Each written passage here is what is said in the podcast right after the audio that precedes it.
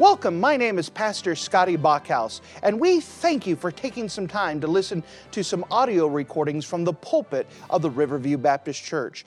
Our desire is to show the Lord high, holy, and lifted up, as well as try to be a blessing to those through the Word of God. Please enjoy this message, and we pray that it will be a blessing to your life.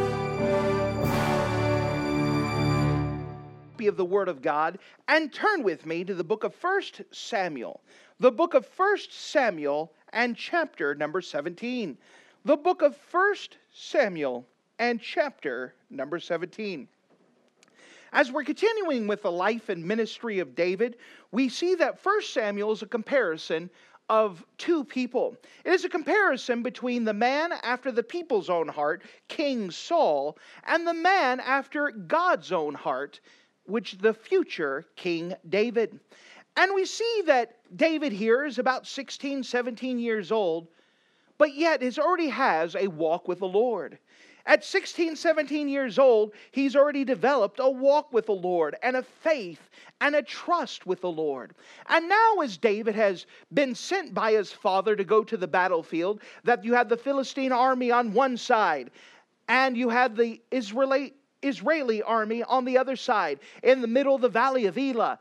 And you have this giant Goliath come down for 40 days and make a challenge and curse the God of Israel. And David was sent by his father to go deliver supplies to see how his brothers fared. And as he went there, he heard the reply of the giant. And he saw the things that were going on and he was stirred.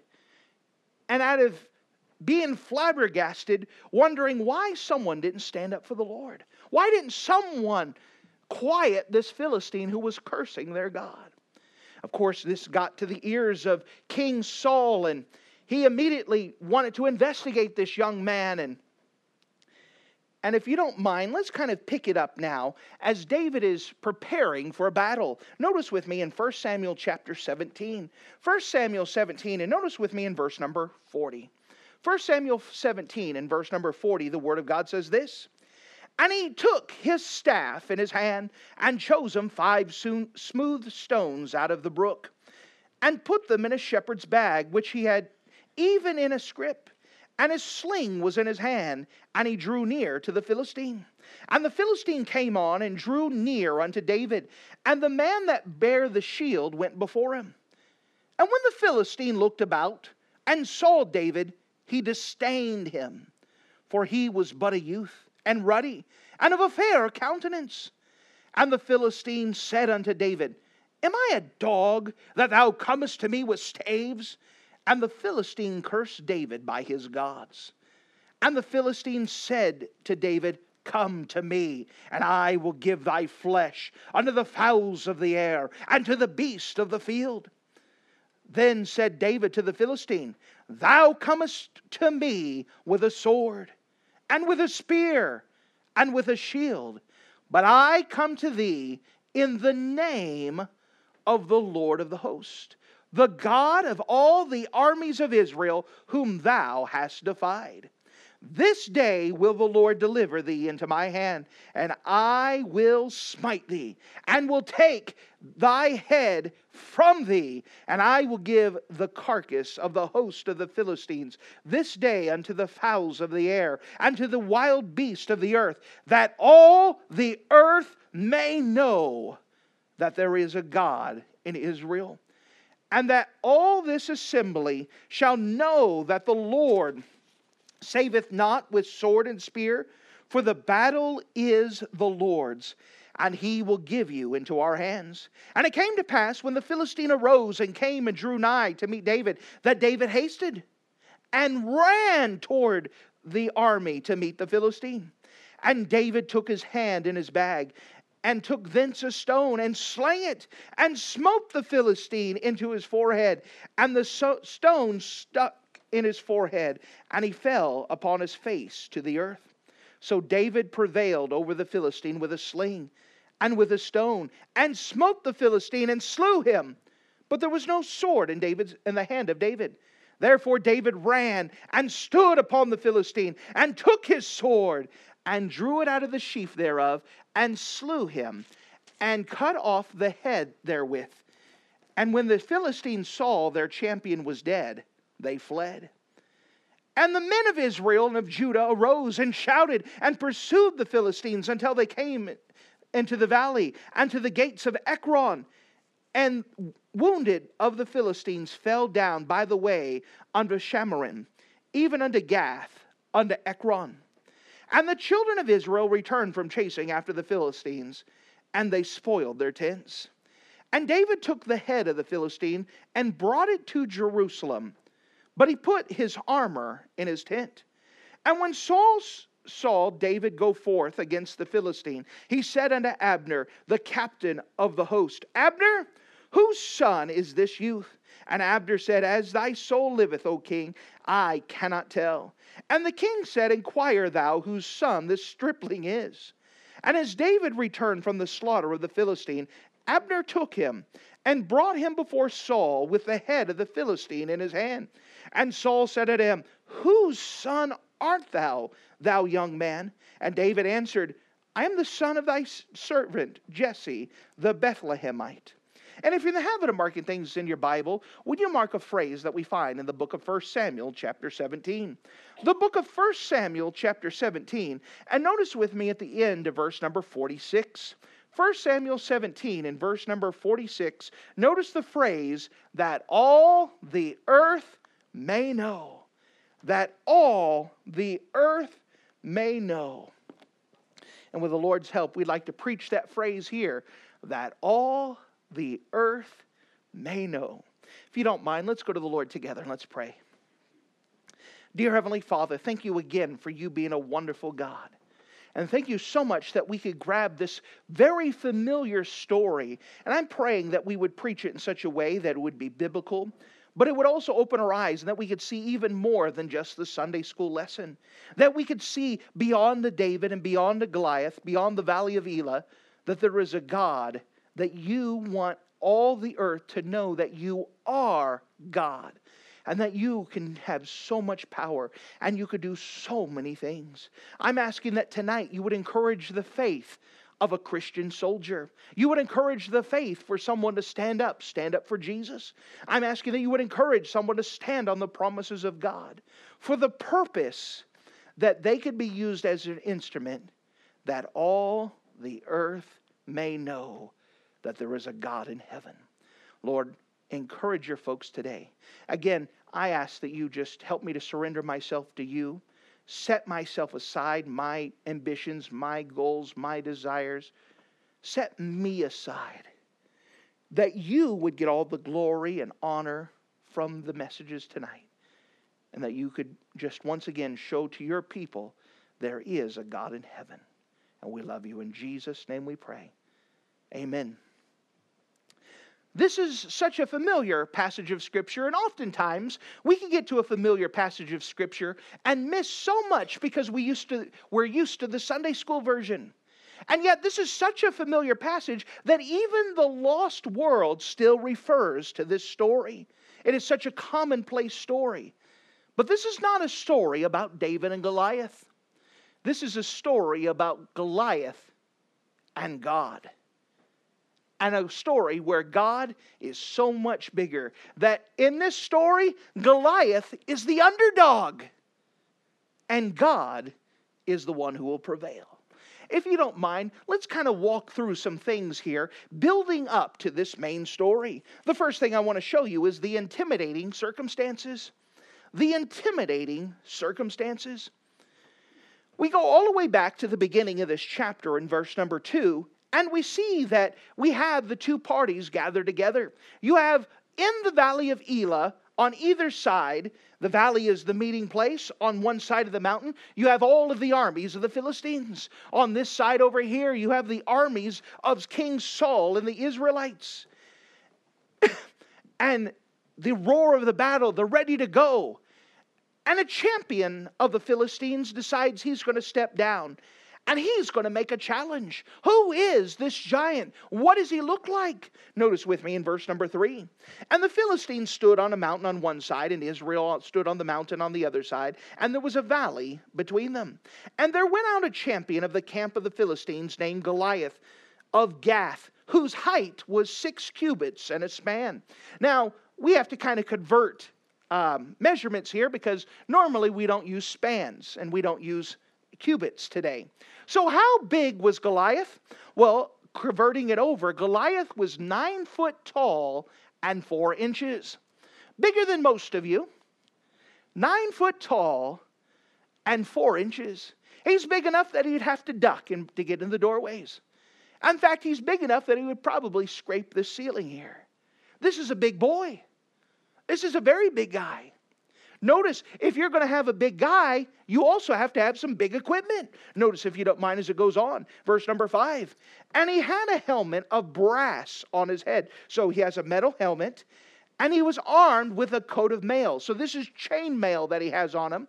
And the weight of the coat was 5,000 shekels of brass. Now, here again, we don't use shekels today. So, what is this measurement? It's equivalent to 125 pounds. So, just his chainmail armor weighs more than most of you. 125 pounds. And that's what he wore to protect himself. And he's so big and so strong that that's just like a heavy coat to him. 125 pounds. Metal um, helmet. Notice as it goes on. And verse number six, and he had a greaves of brass on his legs. So this is kind of like plate that's kind of tied in uh, to his legs, so that way you can't slash at the front of his legs. and upon his legs, and a target of brass between his shoulders. So between his shoulders, he also has like a metal plate, so you can't stab him directly in the back and the spine. And the staff of a spear was like a weaver's beam. So what it's talking about is that the, the actual staff is so big, it's like a, a building frame, uh, uh, like a, a supporting pole. It's a huge thing. And the spear's head, so just the head of the spear, was 600 shekels of iron. How big was that? It was, the spearhead was 16 pounds, and the shaft itself was 17 pounds, making the entire spear 33 pounds. Now, that may not sound a lot, but if you try to hold 33 pounds for a while, you probably get tired. But yet, this is what he's using as a spear. This is what he's using as his staff to go fight. He's got huge armor. He's got protection. He's got a, um, his armor weighs probably more than David. His spear in his hand is heavy. And this is the big champion who goes down. So he goes down and he comes up with a great idea. He says, There's no use of having all this bloodshed between our two armies. How about this? I will be the champion for the Philistines, and you send me out your champion. Pick someone among yourselves, and we'll fight together. And if your man defeats me, the Philistines will submit, will surrender. But if you lose, you give up, you surrender. Let's settle this just one on one. No use having the whole army waste each other. Let's agree to this.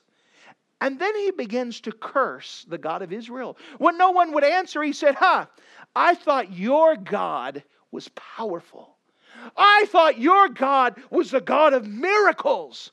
Where is the God who brought the plagues upon Egypt? Certainly not your God. Where is the God who opened up the Red Sea? Where is that God? You are nothing. Your God is nothing. And he began to curse Israel after his own gods. Began to yell at him, curse them. Your God is nothing. And he did this for 40 days. 40 days he would march down from his side, go into the valley of Elah, look at the armies of Israel and say, Give me a man. I thought your God was real. Where? Give me a man. 40 days of this. And everyone's scared to death. No one wants to face this giant. No one wants to face the champion. Which now brings us to a second thing here. David's question Is there not a cause? Is there not a cause? So David is sent by his father Jesse to come and check upon the uh, army. And he begins to ask, How come none of you have gone out to go fight the guy? Why isn't someone go facing him? How come someone's not shutting him up? I mean, he's talking about our God. No one wants to stand up for God. Come on, what about you? Why don't you go? No, no, no. What about you? No. Finally, he gets so much news around that his older brother comes and starts saying, What are you doing? I know the naughtiness of your heart. The only reason why you came out here is because you wanted to spy the battle. I know you. Basically, big brother's embarrassed that little brother's provoking everyone. How come you're not fighting? How come you're not fighting? I could see someone go and said, Eliab, your brother's out there and he's aggravating people. Go shut him up. So big brother comes and, shut up. What are you doing? Go to your room. Leave me alone. Like big brothers sometimes do. and David turns around and asks the question Is there not a cause? Is there not a cause? I mean, he said our God is nobody. How come someone's not doing something? Isn't that good enough reason? I mean, this is no longer a physical battle. This is now a spiritual battle. And on a spiritual battle, we got those, we're on the winning side. God plus one is always a majority. This guy can't stand up to God. How come someone's not going out there? Well, he makes enough noise now that people report him to Saul, the King Saul.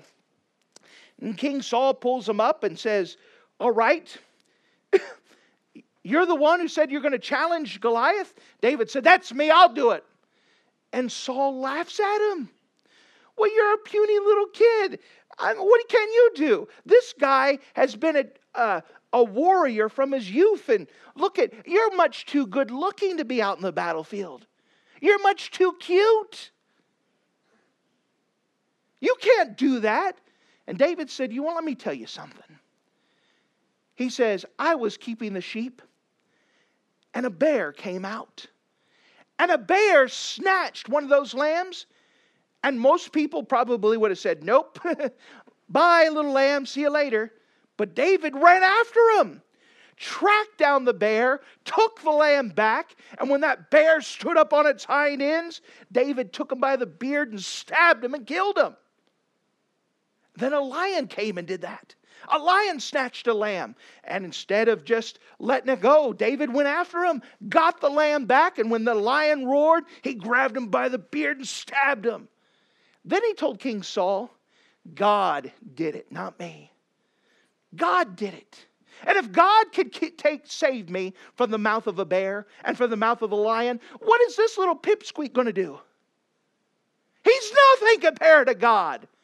He says, Can't someone see how small that giant is and how big our God really is? Is there not a cause?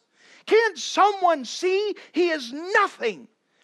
Nothing you know, that's probably most of our problem, is our problems look so big. But we fail to see the God behind the circumstances, that God is bigger than anything we'll ever face. We often allow circumstances, we often allow giants to overwhelm us when we forget that there's a God who's much bigger than anything we'll ever face. Is there not a cause? Isn't there a God who's bigger than any person that can bother us? Isn't there a God bigger than any financial situation that may befall us? Isn't there a God who's bigger than any health concern that we may face? Is there not a cause? Is there not a God? Isn't there a God who is in heaven? Which now brings us to our text. We come now to the death of the champion. The death of the champion. And verse number 40, after this conversation with Saul, David now is ready to go fight Goliath. He's got permission from the king. And so he goes out. Verse number 40. And he took a staff in his hand and chose him five soon, uh, smooth stones out of the brook and put them in a shepherd's bag which he had, even in a script, and his sling was in his hand, and he drew nigh to the Philistine. Now, someone says, Is there a magical significance of why he has five? Maybe it's because David knew that he had five brothers. No, it was probably because he knew he was going to face a giant. He wanted to make sure he didn't run out of ammunition. He probably wasn't thinking about the other brothers. He was worried about the big giant that was waiting for him. But he grabs the big five, or five stones, picks them out, says, This one's going to go. Have you ever gone skipping rocks? You can't skip any rock. You got to find a good rock. a rock that's ready to go. So he finds five rocks, puts them in his bag. Then he grabs his staff. After all, he's a shepherd.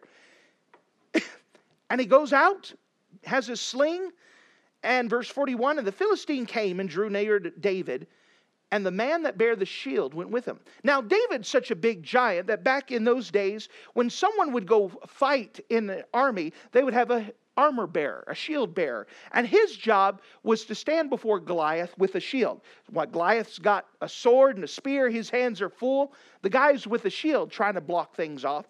And so Goliath comes down, the guy with the armor comes down, and he says, All right, who's your champion? And David comes out. Now, Goliath, nine foot, four inches tall, his armor's 125 pounds. And here's David, who's probably 125 pounds maybe a little bit more than that, but equivalency. He comes out. No armor, doesn't have a sword, he has a stick. Especially next to Goliath, it's a stick and a little slingshot. All right, Goliath, I'm ready for you. Goliath looks at him and says, This is a joke. What am I, a dog, and you're going to beat me with a stick? This is your champion? This is who you send out? And he looks down and says, Boy, you're asking for it. He says, I'm going to kill you.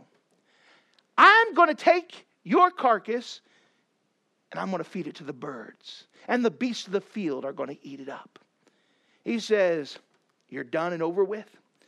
So, David in verse 45 says, You come to me with a sword, you come to me with a spear, you come to me um, with a shield, but I come to you with something better. I come to you in the name of the Lord of hosts. You understand how powerful the name of God truly is? That it's the name of Jesus that every knee shall bow and every tongue shall confess that he is Lord. There's so much power in God's name. And notice the actual name of God that he uses here the name of the Lord of hosts. The name of God used here, the Lord of hosts, it means that he is the captain of all the armies of heaven. He says, You're not fighting me, you're fighting the God of all the armies of heaven. That's the champion you're fighting. I'm just here to watch. That's who you're fighting with. And so it was a David and Goliath scenario, except that Goliath is not the giant. God is the giant. This is a battle between God and Goliath. Notice what David said in verse 46. He said, This day will the Lord deliver into my hand, and I will smite thee, and take thy head from thee, and give thy carcass to the host of the Philistines this day, to the fowls of the air, and to the wild beast. He says, uh, he never got to go to public school where he got to learn the insults and how to insult, so he just repeated what Goliath said. Goliath said, I'm going to feed your, your carcass to the birds and let the uh, beast eat it. And says, Nah, that's what I'm going to do to you. Hey, but he says this that all the earth may know that there's a God in heaven. You understand, this is a spiritual battle. This is not a battle between David and Goliath. This is a battle between God and Goliath. David is just there as the instrument, he's just there to watch. This is a spiritual battle. And David says, I'm going to watch this, and you are the one that's going to die. You are the one who's in trouble, mister. It is you. You have to face him. You understand that if David was a great martial artist, everyone would have been cheering David. It wouldn't have been about God. If David was this big, muscle bound guy and came out to Goliath and was the same size, David would have just been called a great warrior. But David comes out, no sword, no shield, no armor. Why? So God gets all the credit. How in the world can this little skinny little boy beat this giant? The only answer is God. God. That all the earth may know that there's a God. You know, God loves impossible situations. He loves situations so when he comes to the other side. People say, How in the world did that happen? You say, I don't know. That was God. God loves those situations so he can get all the credit from it. Some people look at themselves and say, How in the world can I be used of God? You want to know why? Because God wants to get all the credit. And with you, he knows you can't get the credit because you can't do it. You're too weak, you're too frail, you're too this, you're too that. But it is God who can use you. And God wants to do it in such a way that he gets the credit for it, that all the earth may know. Notice verse 47 and all this assembly shall know.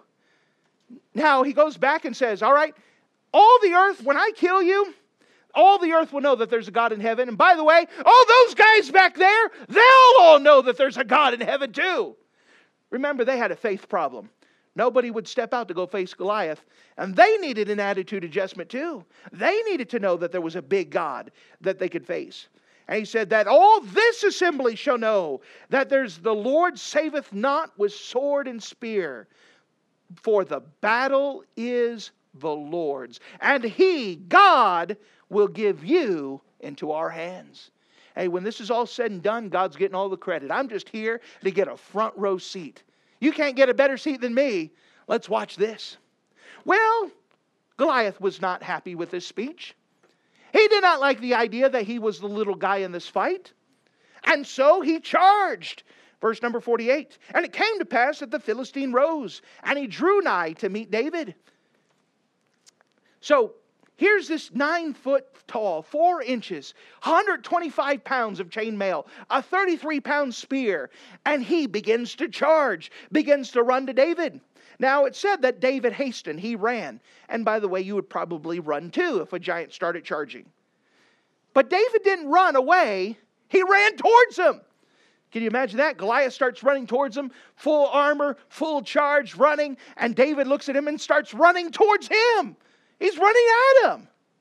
Verse 48 And it came to pass when the Philistine arose and came and drew nigh to meet David that David hasted and ran toward the army to meet the Philistine. And David took his hand in his bag and thence a stone and slang it and smote the Philistine in his forehead.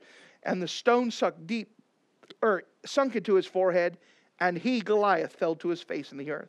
So David starts running, sees the giant, grabs a stone, and they have cool slings back there. I remember when I was a kid, we just had the slingshot when you moved back. And for all uh, many years, I thought that's how it did, that David went plink.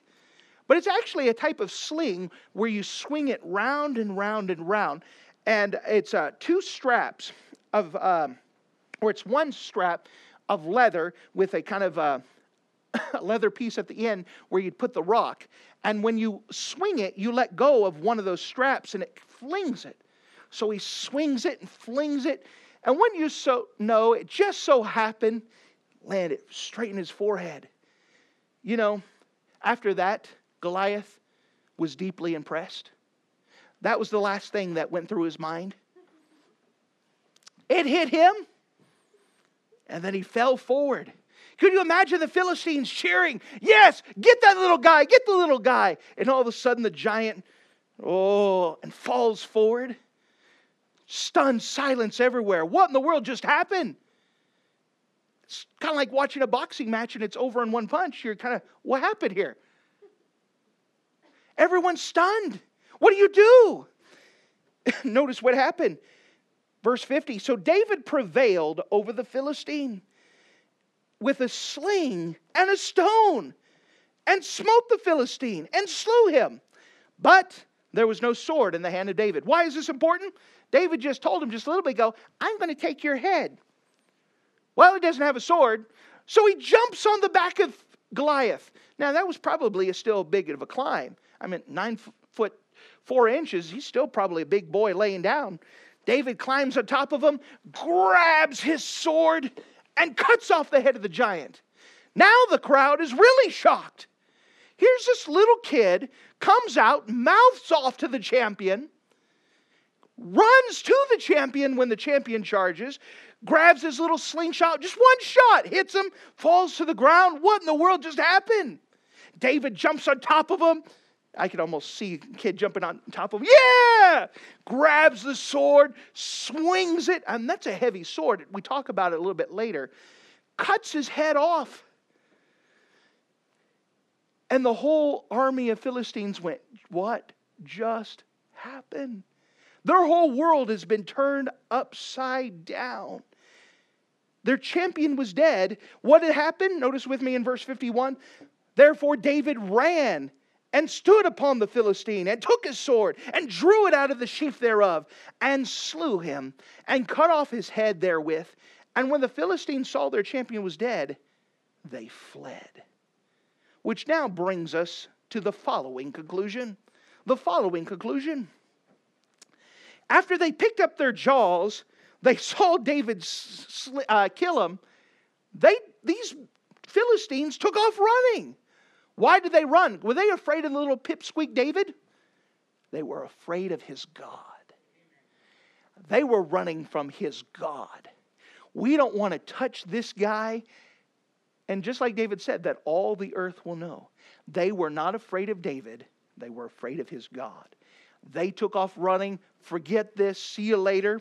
Finally, the Israelites get some backbone and they go chase them. It, eh, you know, it's Uh, uh, you can almost imagine the Philistines, big giant guys ready for war. And you got the little tiny Israelites, farmers with almost pitchforks, chasing after these big warriors. Yeah, we'll get them. Chasing after them. They chase them down to the next town, following after them. Verse 52. And the men of Israel and Judah arose and shouted and pursued the Philistines until thou come to the valley and the gates of Ekron. And the wood of the Philistines fell down by the way of Shambarim, even unto Gath, unto Ekron. And the children of Israel returned after chasing the Philistines, and they spoiled the tents. Now remember, this is an army that's been sitting here 40 days plus. If you're going to have an army sit outside for 40 days plus, you need supplies. You need food, water, treasure. And when the Philistines took off, they didn't take time to pack. They didn't have time to go, I need to go to my hotel room and go pick up some stuff. I didn't need, I need to go to my tent and go grab my treasure chest. They left everything. Hey, after 40 days, most of them were probably thinking about fighting. Yeah, Goliath's going to go down there again, nothing's going to happen. So they probably left everything back in the tent. And when they took off, they left everything behind. The Israelites said, Woohoo, look at this gold, food, treasure, anything you want. They came back and took everything from the Philistines that they left behind. And David, verse 54, notice what David did. And David took the head of the Philistine and brought it to Jerusalem. Now, this is very important because Jerusalem is not under Israeli control right now. It is controlled by the Canaanites uh, called the Jebusites. And so many people have tried to wonder what exactly does David do? Does he go up to the Jebusites and put the head there and say, "Hey, I'm coming back for you later"? That's probably outside the reach, kind of like he was wasn't thinking about Goliath's brother when he took the 5 stones. What is more than likely is that David kept his head for a while, stuffed it like a trophy, kind of like someone would stuff a deer's head. Had Goliath's head for a while just to say, "Hey, guess what? Remember this guy? And then when he goes to take Jerusalem later, he could have given it to those guys and said, Hey, I want you to know I'm the guy who did this, I'm coming for you. Or when he finally became king and made that his capital, he brought it there and put it as trophy and said, I just want everyone to know that we don't know exactly. All we know is that the Bible says eventually he brought it to Jerusalem. That's kind of interesting. He kept his head for a while. Just to remind people he's that guy. But notice something else he does. But he put his armor, Goliath's armor, in the tent. Remember, this thing weighs 125 pounds. Could you imagine David? He's got the sword of Goliath. Probably left it behind. Someone else picked it up and they put it in the temple later. He takes the head of Goliath, grabs that chainmail, 125 pounds. He puts it back in his tent and said, I'm keeping that. So he got two trophies. It might as well. God did something amazing that day remind him that God's still bigger than everything. Looking at the head from Goliath, I don't know of how deranged he got talking to him. Hey, Goliath, what you doing? You know, whatever. That's probably a whole different thing altogether. But there's another guy who's flabbergasted, another guy who's in shock and awe. I mean, the Israelites take off. David comes back with the head of Goliath and the armor. Saul and his general Abner. Abner is the general of Saul. May come up in a trivia question one day. Abner's the, tri- the general of Saul. And Saul looks at Abner and says, Who is that? Abner said, I don't know. Now remember that David has already been used by Saul. David was loved by Saul. David had, was playing songs for Saul to calm him down. David was Saul's armor bearer. So Saul knew who David was, but it was like, who is this guy? He's not looking for a lineage. Where did this guy come from? I mean, is he an angel? I mean, what is he? Where, where did he come from? Abner, go find out. Okay. So Abner goes and and uh, finds out about it, verse 57. And as David returned from the slaughter of the Philistine, again, dragging the armor behind and the head of, of Goliath, Abner took him. So Abner put him aside, Man, who are you? And brought him before Saul with the head of the Philistine in his head. See, I told you he was dragging the head too. Comes up, Hey, King Saul, how you doing? And Saul says, Who are you? And David says, I don't understand the question. I'm, I'm the son of Jesse, the Bethlehemite. That's not the answer that Saul's looking for. He's trying to say, Are you superhuman? Are you a superhero?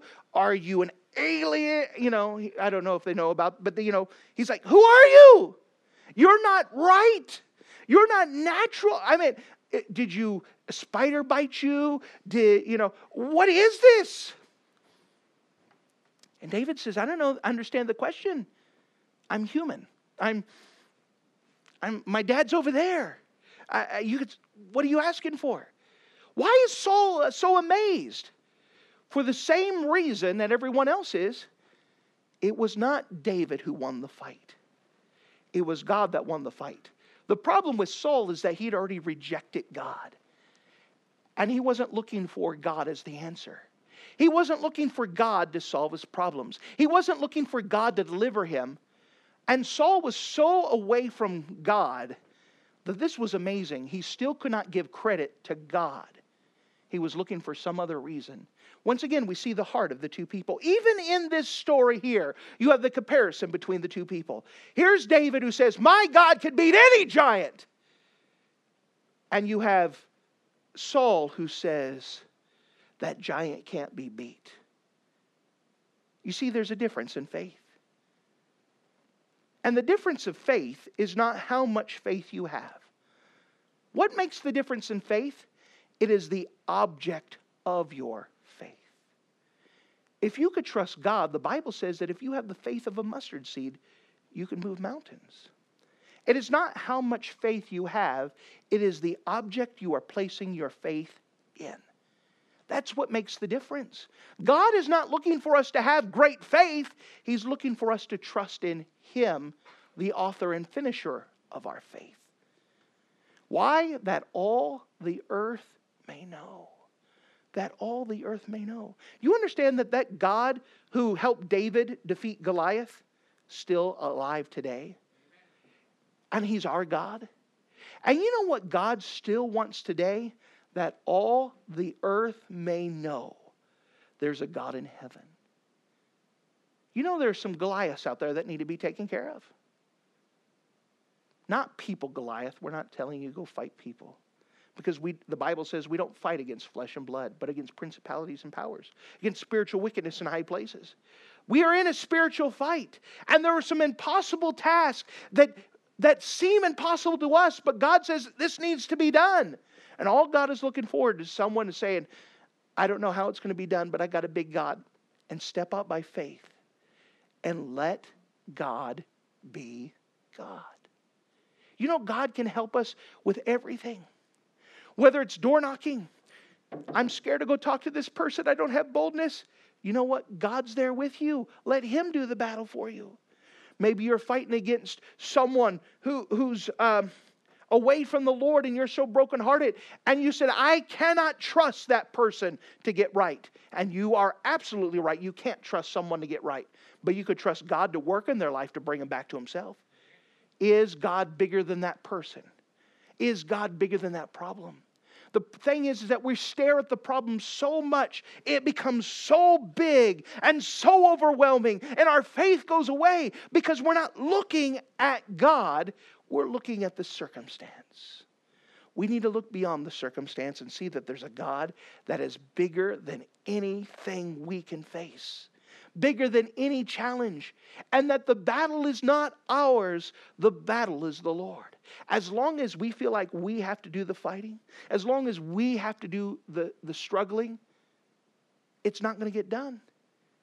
I was speaking to someone earlier today, and they were pouring out their heart about a family member who had broken their heart and was no longer speaking to them and, and so upset about it.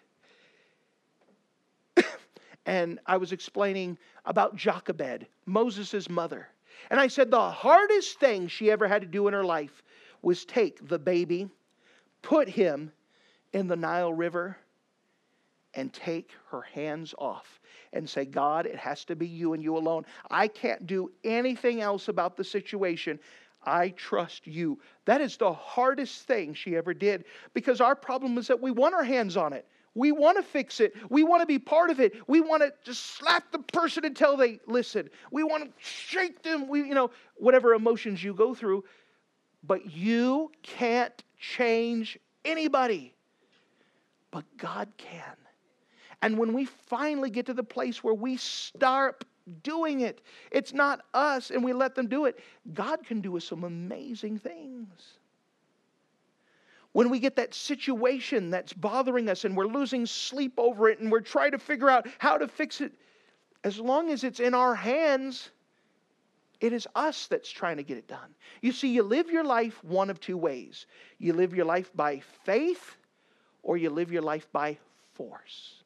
You either live your life trying to push, manipulate, intimidate, make it happen, or you say, God, I'm trusting you and allow Him to work. And the faith life is the best life. It's the one where the weight's not on your shoulders, it's on God's shoulders.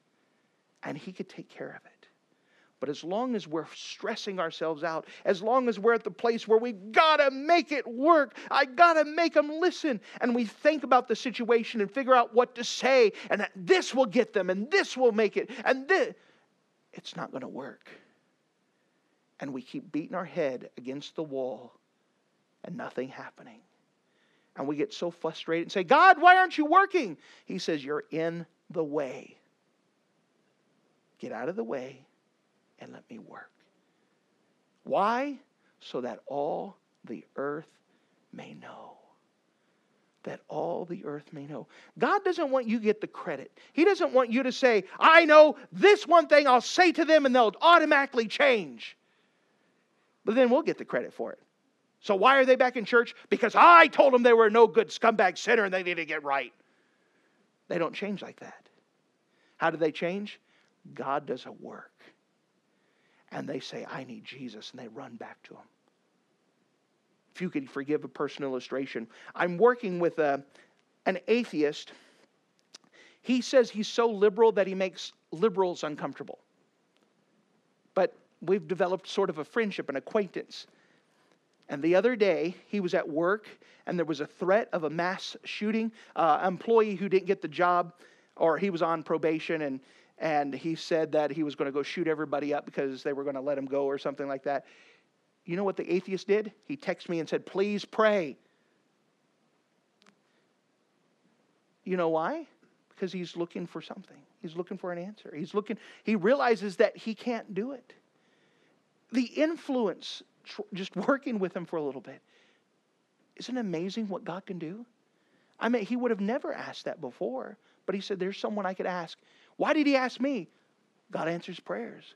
I want to, when somebody needs prayers answered, they're not going to go to just anyone. They want to go to someone who gets their prayers answered when it really matters. Why? Because it's not us, it's the God that we serve. That all the earth may know. The battle is not ours, the battle is the Lord's. In this story here, there was a giant, but it wasn't Goliath. Goliath was the underdog, God was the big God. Thank you for listening to this audio message. This is Pastor Scotty Bachhaus, and I encourage you to take this information that you just received and make a specific decision to follow after the Lord. If you don't know Jesus Christ as your Savior, let me beg you to take the time to receive Jesus Christ for the forgiveness of your sins. If you are saved, I encourage you to make a decision in your life to help you get closer with the Lord. If there's anything specific we can do to be a blessing or to pray for you, we encourage you. Look us up on the internet at riverviewbc.com. Once again, that's riverviewbc.com. Or if you would prefer to call us, you could give us a call at area code 920 530 6308. Once again, that number is 920 530 6308. If there's anything we can do to be a blessing or an encouragement to you, please let us know. We would love to make ourselves available. Thank you.